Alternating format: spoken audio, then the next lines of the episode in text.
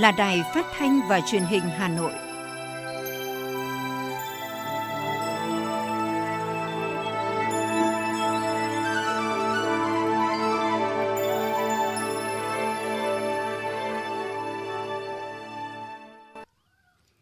Thưa quý vị và các bạn, bây giờ là chương trình thời sự của Đài Phát thanh và Truyền hình Hà Nội đang được phát trực tiếp trên sóng FM tần số 90 MHz. Tối nay thứ năm, ngày 16 tháng 12 năm 2021 có những nội dung chính sau đây. Tổng Bí thư Nguyễn Phú Trọng chủ trì hội nghị Quân ủy Trung ương. Thủ tướng Phạm Minh Chính, trưởng ban chỉ đạo quốc gia phòng chống dịch COVID-19, chủ trì cuộc họp trực tuyến ban chỉ đạo với các địa phương. Ủy viên Bộ Chính trị, Bí thư Thành ủy, Trưởng đoàn đại biểu Quốc hội thành phố Hà Nội Đinh Tiến Dũng tiếp Phó Chủ tịch Đảng Cộng sản Liên bang Nga Tổng kim ngạch xuất nhập khẩu của cả nước tiếp tục duy trì tăng trưởng, mức hai con số và giữ xuất siêu. Phần tin thế giới có những tin chính, Ngoại trưởng Mỹ rút ngắn lịch trình thăm các nước Đông Nam Á. Dịch COVID-19 có thể kết thúc trong năm 2022. Trung Quốc điều tra hàng loạt cơ sở chuỗi cà phê Starbucks và sau đây là nội dung chi tiết của chương trình. Thưa quý vị và các bạn, sáng nay tại Hà Nội, Quân ủy Trung ương đã tổ chức hội nghị lần thứ ba nhiệm kỳ 2020-2025. Tổng Bí thư Nguyễn Phú Trọng, Bí thư Quân ủy Trung ương chủ trì hội nghị. Dự hội nghị có Chủ tịch nước Nguyễn Xuân Phúc, Thủ tướng Chính phủ Phạm Minh Chính, Đại tướng Phan Văn Giang, Ủy viên Bộ Chính trị, Phó Bí thư Quân ủy Trung ương, Bộ trưởng Bộ Quốc phòng. Nhân dịp Ban chấp hành Trung ương Đảng Cộng sản Liên bang Nga trao tặng Tổng Bí thư Nguyễn Phú Trọng giải thưởng Lenin – Thay mặt Quân ủy Trung ương và cán bộ chiến sĩ toàn quân, Đại tướng Phan Văn Giang đã kính mừng Tổng Bí thư lãng hoa tươi thắm. Năm 2021 là năm đầu tiên triển khai thực hiện nghị quyết đại hội lần thứ 13 của Đảng, nghị quyết đại hội Đảng bộ quân đội lần thứ 11, tình hình thế giới, khu vực diễn biến nhanh chóng phức tạp khó lường, có cả thời cơ thuận lợi và khó khăn thách thức đan xen. Các thế lực thù địch phản động, cơ hội chính trị đẩy mạnh hoạt động diễn biến hòa bình, thúc đẩy tự diễn biến, tự chuyển hóa, tăng cường chống phá trên các lĩnh vực thiên tai, dịch bệnh, hoạt động tội phạm diễn biến phức tạp, đặc biệt là đợt bùng phát dịch COVID-19 từ cuối tháng 4 đến nay, gây thiệt hại nghiêm trọng về kinh tế xã hội, sức khỏe và tính mạng của nhân dân, tác động trực tiếp đến thực hiện nhiệm vụ quân sự quốc phòng, trong bối cảnh đó, Quân ủy Trung ương, Bộ Quốc phòng và cấp ủy, chỉ huy các cấp đã đoàn kết, tập trung lãnh đạo, chỉ đạo toàn quân khắc phục khó khăn, hoàn thành cơ bản các mục tiêu nhiệm vụ năm 2021, nhiều nhiệm vụ hoàn thành tốt hơn năm 2020, một số nhiệm vụ hoàn thành xuất sắc. Phát biểu tại hội nghị, Tổng Bí thư Nguyễn Phú Trọng ghi nhận những kết quả đạt được của Quân ủy Trung ương, Bộ Quốc phòng trong công tác lãnh đạo chỉ đạo triển khai thực hiện nhiệm vụ năm 2021, đồng thời hoan nghênh việc xây dựng nghị quyết chuyên đề của Quân ủy Trung ương về phát huy phẩm chất bộ đội cụ Hồ, kiên quyết chống chủ nghĩa cá nhân trong tình hình mới điểm lại những kết quả nổi bật trong năm 2021, bày tỏ sự đồng tình với phương hướng nhiệm vụ năm 2022, Tổng Bí thư Nguyễn Phú Trọng nhấn mạnh việc thực hiện tốt chức năng tham mưu với Đảng, Nhà nước về nhiệm vụ quân sự, quốc phòng, bảo vệ vững chắc độc lập, chủ quyền, toàn vẹn lãnh thổ của đất nước, nhất là ở vùng biên giới, biển, đảo và chống tiêu cực trên không gian mạng. Quân đội phải tiếp tục là lực lượng nòng cốt trong phòng chống dịch và giúp dân tích cực chủ động làm tốt hơn công tác dự báo tình hình thế giới, khu vực, trong nước, thực hiện hiệu quả hơn nữa công tác đối ngoại, bảo vệ Tổ quốc từ sớm từ xa – đồng chí Tổng Bí thư lưu ý, một trong những nhiệm vụ trọng tâm là tiếp tục xây dựng Đảng bộ quân đội trong sạch vững mạnh, xây dựng lực lượng tinh, gọn, mạnh, hiện đại, phòng chống tiêu cực, chủ nghĩa cá nhân, làm đẹp thêm hình ảnh bộ đội Cụ Hồ thời kỳ mới. Chiều nay tại trụ sở chính phủ, Thủ tướng Phạm Minh Chính, trưởng ban chỉ đạo quốc gia phòng chống dịch bệnh COVID-19, chủ trì cuộc họp trực tuyến ban chỉ đạo với các địa phương để triển khai các biện pháp phòng chống dịch bệnh COVID-19 trong thời gian tới. Dự họp tại đầu cầu trụ sở chính phủ có Phó Thủ tướng, Phó trưởng ban chỉ đạo Vũ Đức Đam và các thành viên của ban chỉ đạo, lãnh đạo các bộ ngành cơ quan liên quan. Dự họp tại các điểm cầu ở các địa phương có Bí thư tỉnh ủy, thành ủy, Chủ tịch Ủy ban dân các tỉnh thành phố và lãnh đạo các sở ngành có liên quan. Phát biểu khai mạc tại cuộc họp, Thủ tướng Phạm Minh Chính cho biết tình hình dịch bệnh COVID-19 trên thế giới hiện nay vẫn đang diễn biến rất phức tạp, nhất là với biến chủng mới Omicron có tốc độ lây lan nhanh chóng, độ nguy hiểm chưa xác định, nguy cơ xâm nhập vào Việt Nam khá cao. Trong khi tình hình dịch ở trong nước thì số ca mắc COVID-19, nhất là trong cộng đồng, cùng với số ca tử vong vẫn tăng, năng lực y tế dự phòng, y tế cơ sở vẫn chưa có nhiều chuyển biến. Do đó, mặc dù ban chỉ đạo họp với 63 địa phương cách đây không lâu, tuy nhiên, ban chỉ đạo tổ chức cuộc họp này để tiếp tục tìm nguyên nhân, biện pháp cụ thể, thực chất, quyết liệt xử lý và ngăn chặn lây nhiễm COVID-19 trong cộng đồng giảm ca chuyển nặng và tử vong, thần tốc chiến dịch tiêm vaccine cho cả đối tượng từ 18 tuổi trở lên và từ 12 đến 18 tuổi. Về thuốc điều trị COVID-19, tăng cường y tế cơ sở và y tế dự phòng, tiếp tục thích ứng an toàn linh hoạt, kiểm soát có hiệu quả dịch COVID-19, khôi phục phát triển kinh tế xã hội. Thủ tướng Chính phủ yêu cầu các địa phương thẳng thắn nêu ra những khó khăn vướng mắc, mạnh dạn đề xuất kiến nghị những vấn đề có liên quan trong công tác phòng chống dịch bệnh để bàn giải pháp xử lý, kể cả về vaccine, thuốc điều trị, vật tư, nhân lực y tế hoặc những vướng mắc lúng túng trong quá trình chỉ đạo triển khai. Thủ tướng cũng yêu cầu các bộ ngành địa phương kiểm kê tổng chi cho công tác phòng chống dịch bệnh, tổng hợp sự hỗ trợ cho công tác phòng chống dịch bệnh. Trên cơ sở đó, có những tính toán để dự trù nguồn lực cho năm sau và những năm tiếp theo. Sáng nay trong khuôn khổ Hội nghị Ngoại giao 31 của Hội nghị Ngoại vụ Toàn quốc lần thứ 20, Bộ Ngoại giao tổ chức hội nghị tăng cường xây dựng Đảng, nâng cao chất lượng công tác Đảng ngoài nước, triển khai thắng lợi đường lối đối ngoại Đại hội Đảng lần thứ 13. Ủy viên Bộ Chính trị, Thường trực Ban Bí thư Võ Văn Thường dự và phát biểu chỉ đạo hội nghị. Phát biểu khai mạc hội nghị, Bộ trưởng Ngoại giao Bùi Thanh Sơn khẳng định đây là lần đầu tiên Bộ Ngoại giao tổ chức hội nghị về công tác đảng trong khuôn khổ của hội nghị ngoại giao, đánh dấu 2 năm thực hiện quyết định số 209 ngày 26 tháng 11 năm 2019 của Bộ Chính trị hợp nhất Đảng bộ ngoài nước với Đảng bộ Bộ Ngoại giao.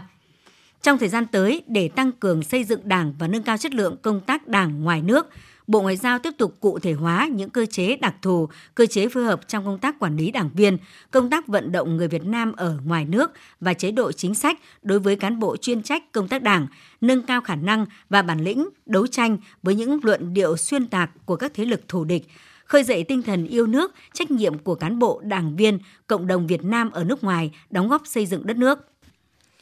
Sáng nay, Ủy viên Bộ Chính trị, Bí thư Thành ủy, Trường đoàn đại biểu Quốc hội thành phố Hà Nội Đinh Tiến Dũng đã tiếp Phó Chủ tịch Đảng Cộng sản Liên bang Nga, chủ nhiệm Ủy ban các vấn đề về khối cộng đồng các quốc gia độc lập, liên kết Á Âu và kiều bào của Duma Quốc gia Nga, Leonid Kalashnikov và đại biểu Duma Quốc gia Nga thuộc phái Đảng Cộng sản Liên bang Nga,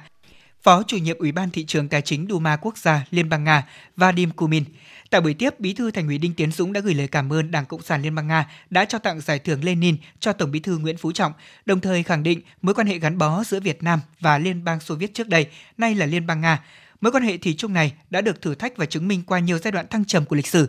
Đồng chí Bí thư Thành ủy hy vọng trong thời gian tới, hai nước cần tiếp tục khai thác được nhiều tiềm năng hợp tác từ Hiệp định Thương mại Tự do FTA được ký kết vào năm 2015 giữa Việt Nam với Liên minh Kinh tế Á-Âu do Nga làm trụ cột. Phó Chủ tịch Đảng Cộng sản Liên bang Nga Leonid Kalashnikov chúc mừng những thành tựu nổi bật về kinh tế, chính trị và xã hội của Việt Nam nói chung và của thủ đô Hà Nội nói riêng trong thời gian qua, đặc biệt là thành công của Đại hội đại biểu toàn quốc lần thứ 13 của Đảng và Đại hội lần thứ 17 Đảng bộ thành phố. Phó Chủ tịch Đảng Cộng sản Liên bang Nga khẳng định trong thời gian tới, với vai trò của mình tại Duma Quốc gia Nga, ông sẽ tiếp tục thúc đẩy các kế hoạch nhằm ủng hộ hoạt động đầu tư của các doanh nghiệp Việt Nam tại Nga, cũng như các dự án của Hà Nội tại Moscow. Nhân dịp này, đồng chí Leonid Kalashnikov mong muốn chính quyền thành phố tạo điều kiện để dự án nhà Moscow tại Hà Nội sớm được khởi công và trở thành địa điểm giao lưu văn hóa đầu tư giữa hai bên.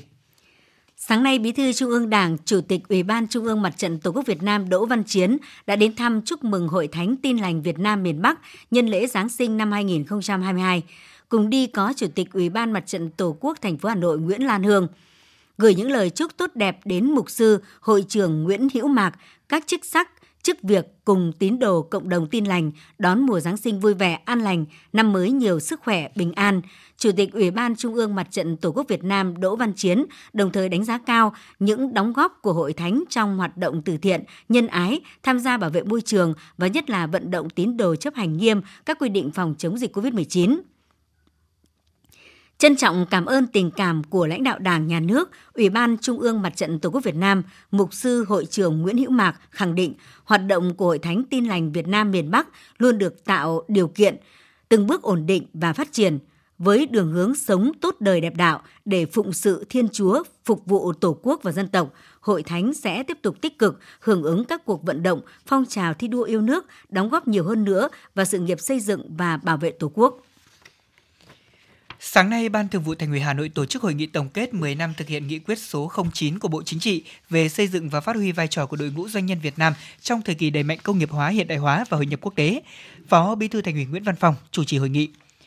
Thay mặt Ban Thường vụ Thành ủy phát biểu chỉ đạo tại hội nghị, đồng chí Phó Bí thư Thành ủy Nguyễn Văn Phong đã gửi lời cảm ơn những đóng góp, sự đồng hành sẻ chia của đội ngũ doanh nhân doanh nghiệp đối với công cuộc phát triển của thủ đô 10 năm vừa qua. Phó Bí thư Thành ủy Nguyễn Văn Phong cho rằng nhiệm vụ đặt ra đối với các cấp các ngành và đội ngũ doanh nhân thủ đô trong thời gian tới là rất nhiều thách thức. Các cấp các ngành cần tập trung khơi dậy ý chí khát vọng vươn lên của đội ngũ doanh nhân thủ đô, tiếp tục phát triển mạnh cả về số lượng chất lượng, bắt kịp và tận dụng cơ hội của cuộc cách mạng công nghiệp 4.0 của thời kỳ chuyển đổi số. Phó Bí thư Thành ủy đề nghị Ban cán sự Đảng, Ủy ban dân thành phố chỉ đạo tiếp tục thực hiện có hiệu quả chủ trương cải thiện môi trường đầu tư, hỗ trợ doanh nghiệp và doanh nhân sao cho các cấp các ngành từ thành phố xuống cơ sở phải thực chất và thực tâm đồng hành cùng với doanh nghiệp để tháo gỡ khó khăn. Các cấp ủy Đảng, chính quyền, đặc biệt là các tổ chức đoàn thể, hiệp hội doanh nghiệp cần tiếp tục tập trung tuyên truyền để đẩy mạnh các phong trào khởi nghiệp sáng tạo, nhất là trong giới trẻ Hà Nội, khuyến khích các doanh nghiệp và các hộ kinh doanh cá thể, các hộ sản xuất làng nghề chuyển đổi doanh nghiệp vì mục tiêu đến năm 2025 toàn thành phố có 500.000 doanh nghiệp.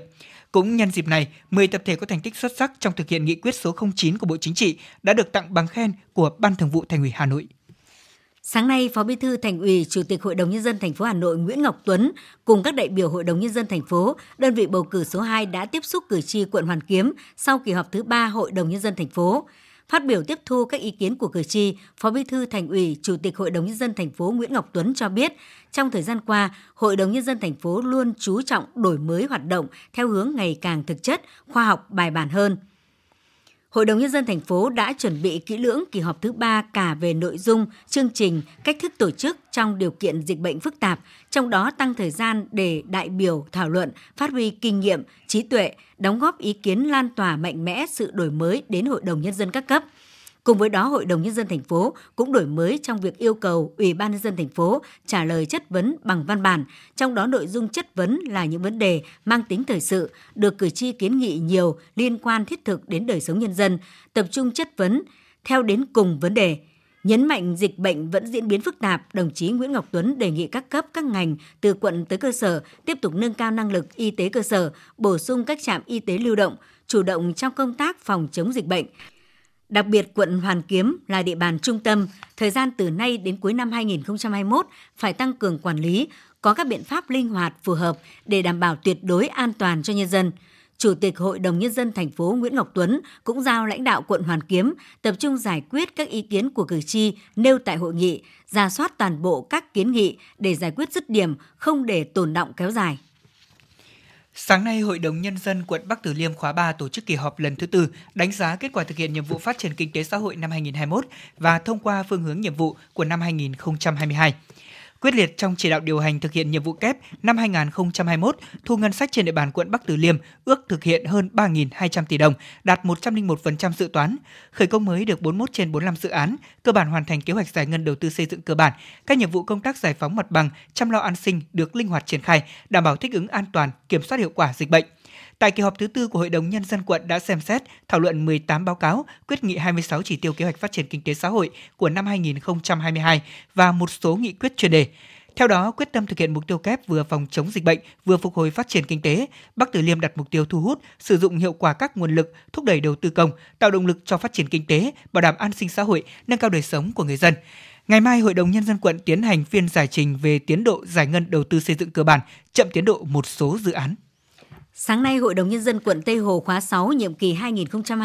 2021-2026 tổ chức kỳ họp thứ tư. Năm 2021, trong bối cảnh dịch bệnh diễn biến phức tạp, với sự nỗ lực quyết tâm phấn đấu rất cao của cấp ủy chính quyền các cấp, các ngành, cả hệ thống chính trị và của nhân dân, quận Tây Hồ đã đạt được những kết quả thành công. Kinh tế xã hội tiếp tục phát triển, thu ngân sách trên địa bàn đạt 3.949 tỷ đồng, bằng 143% kế hoạch năm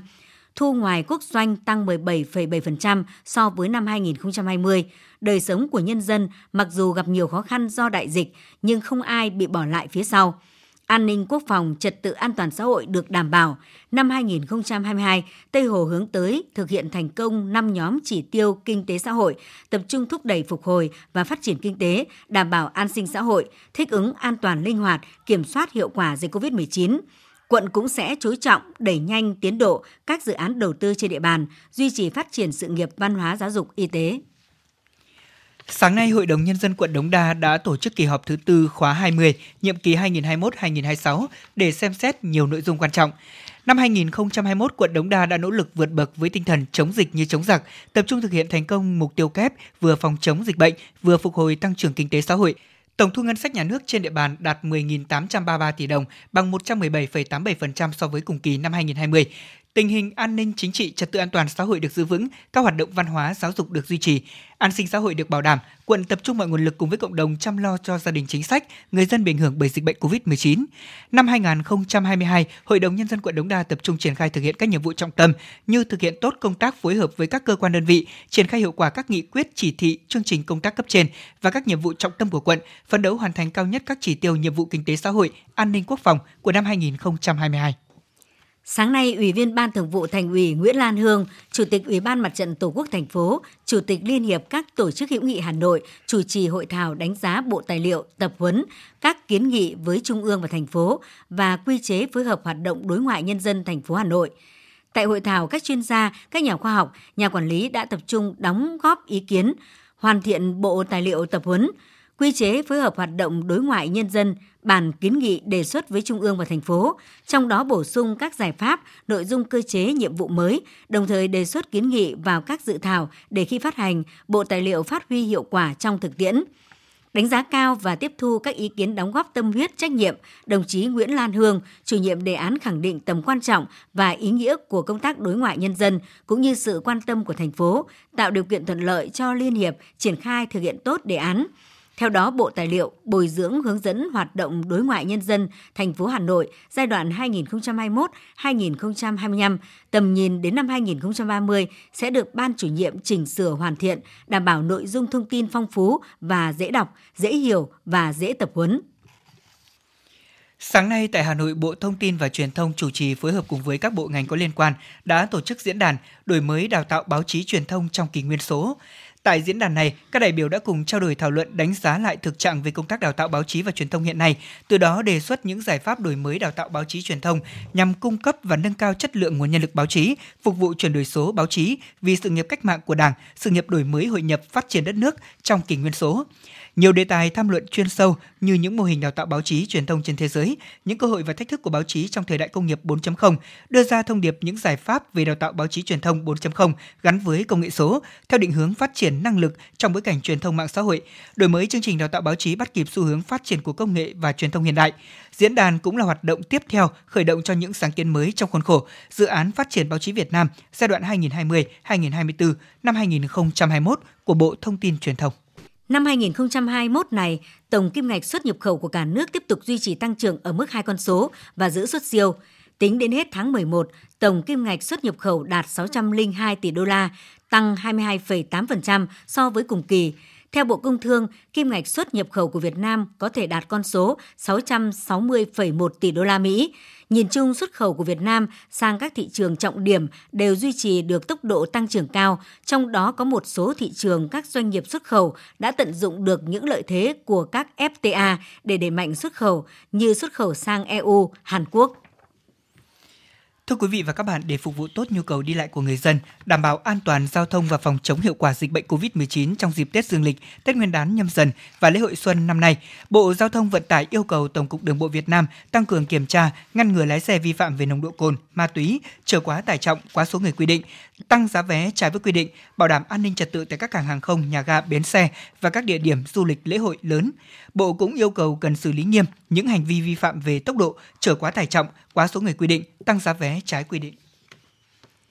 Thưa quý vị các bạn, thời gian vừa qua, cùng với việc tập trung phân hạng cho các sản phẩm ô cốp, huyện Phúc Thọ cũng tập trung tuyên truyền, quảng bá thúc đẩy tiêu thụ sản phẩm ô cốp của huyện, từng bước tạo dựng kênh tiêu thụ tại các chuỗi siêu thị, cửa hàng giới thiệu và bán các sản phẩm ô cốp trong huyện và thành phố. Qua đó tạo dựng thị trường tiêu thụ bền vững, nâng cao giá trị cho các sản phẩm nông sản chủ lực của huyện – Phát huy thế mạnh vùng bãi phù sa ven sông Hồng, Hợp tác xã Nông nghiệp Xuân Phú có thế mạnh phát triển các sản phẩm rau củ quả theo chuẩn an toàn Việt Gáp. Với diện tích đất nông nghiệp trên 320 ha, sau khi chuyển đổi theo luật hợp tác xã năm 2012, hợp tác xã cũng đã quy hoạch vùng trồng rau an toàn theo chuẩn Việt Gáp trên diện tích 20 ha, cung ứng rau cho người tiêu dùng thủ đô. Năm 2020, trong nỗ lực khẳng định chất lượng và mở rộng thị trường tiêu thụ cho sản phẩm rau an toàn của địa phương, hợp tác xã cũng đã đăng ký 4 sản phẩm tham gia chương trình mỗi xã một sản phẩm của thành phố và được phân hạng đạt chuẩn ô cốp 4 sao từ đó tạo điều kiện cho sản phẩm nông sản của hợp tác xã xây dựng được chuỗi tiêu thụ nông sản và đưa sản phẩm vào hệ thống cửa hàng giới thiệu và bán các sản phẩm ô cốp của huyện và thành phố. Ông Hoàng Đông Hôn, Giám đốc Hợp tác xã Nông nghiệp Xuân Phú, xã Xuân Đình, huyện Phúc Thọ chia sẻ. Cái sản phẩm ờ, ô cốp năm ngoái sau khi thi thì nói chung là cũng đã tổ chức để nhân dân ờ, mua bán vận động thế rồi thì tham gia các hội trợ các quảng bá thí dụ như ở ở Hà Nội ở Thường Tín thế hoặc là các hội trợ của thành phố nhưng mà cũng rất là mong muốn đề nghị nhà nước là quan tâm làm nào tạo điều kiện để hàng hóa của chúng tôi vào được các siêu thị thế thì làm nào thành phố ờ, quan tâm để tạo điều kiện cho anh em chúng tôi để bán được hàng hoặc rồi có những cái nơi để, để giới thiệu sản phẩm chứ. Qua 3 năm triển khai chương trình mỗi xã một sản phẩm, huyện Phúc Thọ đã có 50 sản phẩm ô cốp được phân hạng 3 sao và 4 sao, trong đó chủ yếu là các sản phẩm nông sản, thực phẩm chủ lực của huyện, mở ra thị trường tiêu thụ rộng lớn cho các chủ thể tham gia ô cốp, Ông Doãn Văn Thắng, Giám đốc Hợp tác xã Nông nghiệp Vân Nam, huyện Phúc Thọ cho hay. Từ khi ờ, cái chuối của Vân Nam là là, là được cái sản phẩm ô cóp ấy, thì Hợp tác xã Nông nghiệp Vân Nam là đưa cái chuối nó vào thị trường là rất là thuận lợi. Đặc biệt là một số những cái đơn vị quân đội thuộc thị xã Sơn Tây hiện nay là tiêu thụ toàn bộ cái sản phẩm là, là, là chuối của Vân Nam để phục vụ cho quân đội, các bếp ăn quân đội thế cho nên là chính vì là được cái sản phẩm ô cóp nên là có sự sự sự giúp đỡ của thành phố Hà Nội và của trung tâm phát triển nông nghiệp, đặc biệt là của phòng kinh tế huyện Phúc Thọ để tạo điều kiện giúp đỡ cho hợp tác xã nông nghiệp Văn Nam phát triển cây chuối và dần dần là còn phát triển mạnh hơn nữa. Trong nỗ lực thúc đẩy tiêu thụ sản phẩm, huyện Phúc Thọ đã xây dựng được hai cửa hàng giới thiệu, trưng bày và bán sản phẩm ô cốp trên địa bàn huyện cũng như tạo điều kiện cho các sản phẩm nông sản đạt chuẩn ô cốp tiêu thụ tại các cơ quan đơn vị, các bếp ăn tập thể trên địa bàn huyện và thành phố, tạo đầu ra ổn định cho các sản phẩm nông sản chủ lực của địa phương. Ông Nguyễn Đình Sơn, Phó Chủ tịch Thường trực huyện Phúc Thọ cho biết. Là huyện cũng đã họp với các bếp ăn bán trú trên địa bàn của toàn huyện rồi các cái cửa hàng ăn uống để à, hứa cam kết sẽ tiêu thụ hàng sản phẩm chủ lực của huyện Phúc Thọ. Nên bước đầu là người dân đã ký được cam kết với các bếp ăn tập thể của huyện và các bếp ăn bán trú ở các trường học và từng bước sẽ mở rộng đưa ra được các nhà hàng, các quán ăn đóng trên địa bàn của huyện để tiêu thụ cái sản phẩm cho người dân. Giữa bối cảnh dịch COVID-19 đang diễn biến phức tạp thì việc triển khai chương trình mỗi xã một sản phẩm, hỗ trợ cho các đơn vị chủ thể quảng bá tiêu thụ sản phẩm đang là động lực cho người dân phát triển sản xuất, nâng cao giá trị hàng nông sản, đảm bảo tăng trưởng ngành nông nghiệp trong năm 2021.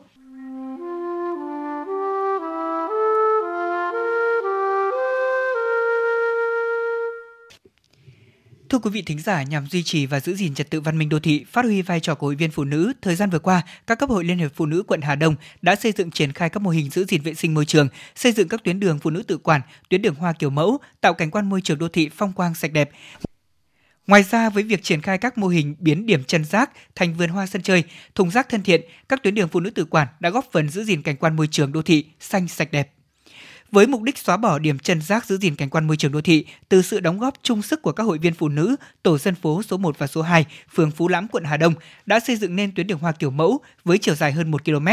Qua bàn tay chăm sóc thường xuyên của trẻ em phụ nữ mà các tuyến đường hoa như thế này đang khoe sắc, vừa tạo bóng mát, vừa tạo khung cảnh yên bình sạch sẽ cho khu phố. Bà Nguyễn Thị Thi, tổ dân phố số 1, phường Phú Lãm, quận Hà Đông chia sẻ.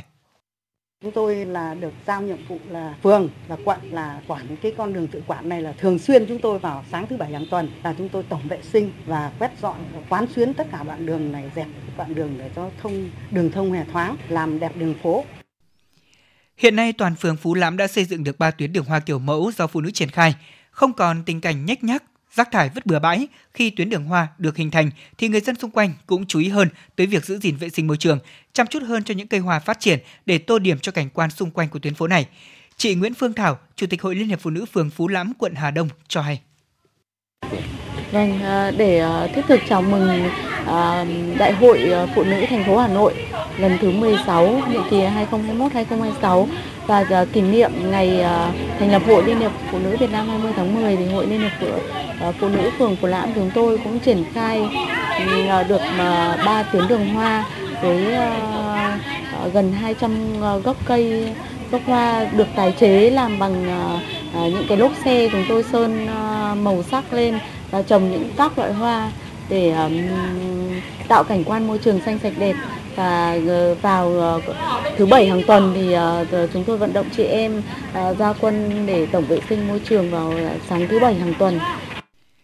Cùng với việc xây dựng các tuyến đường hoa kiểu mẫu để triển khai phong trào phụ nữ chung tay xây dựng nếp sống văn minh đô thị, Hội Liên hiệp Phụ nữ quận Hà Đông đã xây dựng những mô hình mới. Phụ nữ Hà Đông nói không với rác thải nhựa, hạn chế sử dụng túi ni lông, thay thế bếp than tổ ong bằng các loại than nhiên liệu thân thiện với môi trường, xóa 64 chân rác xây dựng 15 sân chơi, 35 vườn hoa cây xanh và gắn biển quản lý 292 đoạn đường phụ nữ tự quản an toàn xanh sạch đẹp, đồng thời duy trì và nhân rộng mô hình thùng rác thân thiện và thùng rác từ thiện, thu gom phế liệu, bóc xóa quảng cáo rào vặt và tặng 682 làn nhựa, 5.000 túi thân thiện với môi trường, 540 hộp thức ăn, 22.000 chai thủy tinh cho cán bộ hội viên phụ nữ. Chị Lại Hà Phương, Chủ tịch Hội Liên hiệp Phụ nữ quận Hà Đông cho biết.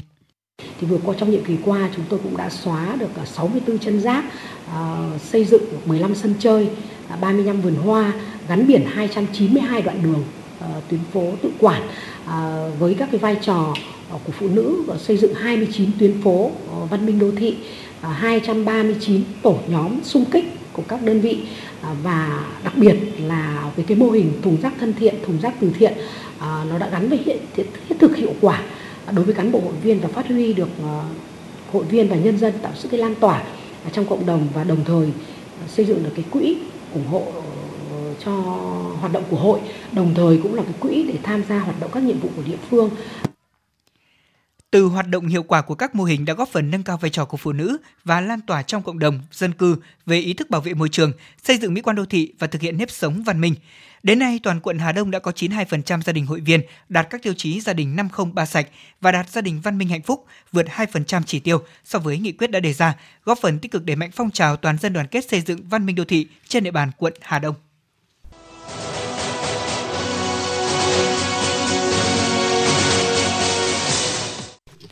Xin được chuyển sang những tin tức quốc tế. Ngày hôm qua, Bộ Ngoại giao Mỹ thông báo với Ngoại trưởng nước này, ông Antony Blinken, đã rút ngắn lịch trình thăm các nước Đông Nam Á sau khi phái đoàn của Mỹ ghi nhận một thành viên mắc COVID-19. Cụ thể, người phát ngôn Bộ Ngoại giao Mỹ Ned Price cho biết quyết định được đưa ra nhằm giảm thiểu nguy cơ từ dịch bệnh, ưu tiên đảm bảo an toàn và sức khỏe cho các bên có liên quan. Trung tâm Phòng ngừa và Kiểm soát Dịch bệnh châu Âu ECDC cảnh báo biến thể Omicron có khả năng làm tăng số ca nhập viện và tử vong tại châu Âu, đồng thời có thể là tác nhân chính gây ra các ca nhiễm mới tại châu Âu vào tháng 1 hoặc tháng 2 năm 2022.